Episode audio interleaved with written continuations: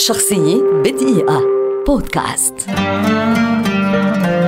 جورج ريموند ريتشارد مارتن المعروف بجي آر آر مارتن روائي كاتب قصص قصيرة كاتب سيناريو ومنتج تلفزيوني اشتهر بأعماله الكثيرة في الفانتازيا والخيال العلمي ويعد اليوم واحدا من أبرز الكتاب وأكثرهم عبقرية في العالم ولد عام 1948 في شبابه. بدأ بكتابة القصص وبيعها على أطفال الحي مقابل مبلغ زهيد. وفي عام 1965 فاز بجائزة آلي عن قصة البطل الخارق باورمان ضد الحاجز الأزرق التي رسمها ونشرها في مجلة للقصص المصورة. وفي عام 1970 حاز على درجة البكالوريوس في الصحافة مع مرتبة الشرف عام 1971 بيعت قصته The Hero لمجلة جالاكسي للقصص المصورة ونشر نشرت في عدد شهر فبراير ثم تتالت نجاحاته بعد ذلك. وأول قصة له رشحت لنيل جائزة هوغو وجائزة نيبولا تحمل عنوان With Morning Comes Mistfall ونشرت عام 1973 في مجلة أنالوج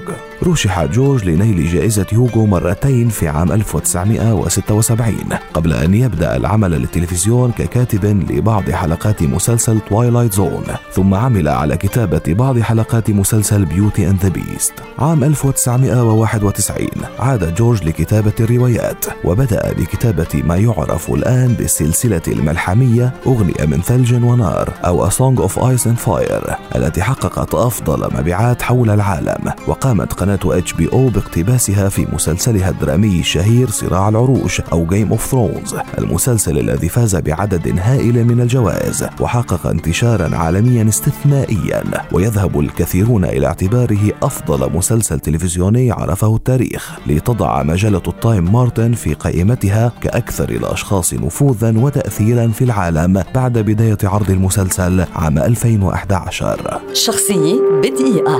بودكاست.